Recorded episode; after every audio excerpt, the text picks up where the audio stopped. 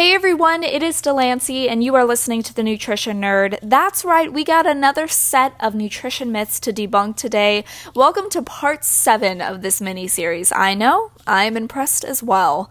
Myth number one is that carbs make you fat.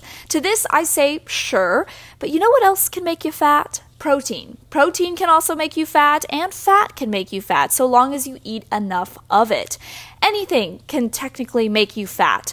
Between the keto diet, the carnivore diet, and the gluten free revolution, I think carbs have really gotten a bad rep over the years.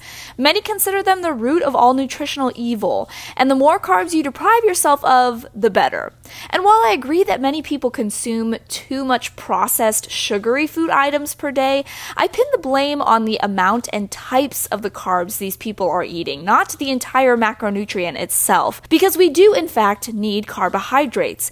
You know, fruits and vegetables? Yeah, those are carbs. Carbs are essential to energy production and the function of your brain.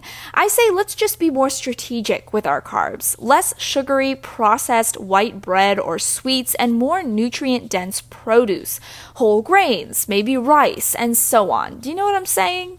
Myth number two is that microwaving is bad for your food because it zaps away nutrients. According to registered dietitian nutritionist and Rutgers University nutrition professional Carol Byrd-Bredbenner, regardless of whether you're using a microwave, grill, or stove, the heat is what actually causes nutrient loss, not one specific cooking method.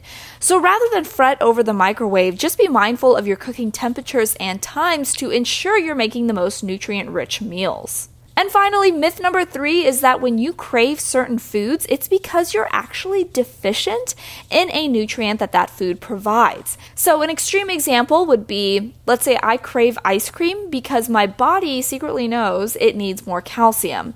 This, my friends, is not true. Unless you're a deer and you're craving a salt lick, human cravings tend to be motivated by emotional needs. You're especially likely to crave certain foods when you're undergoing a restrictive diet or are experiencing hardships in your day to day life.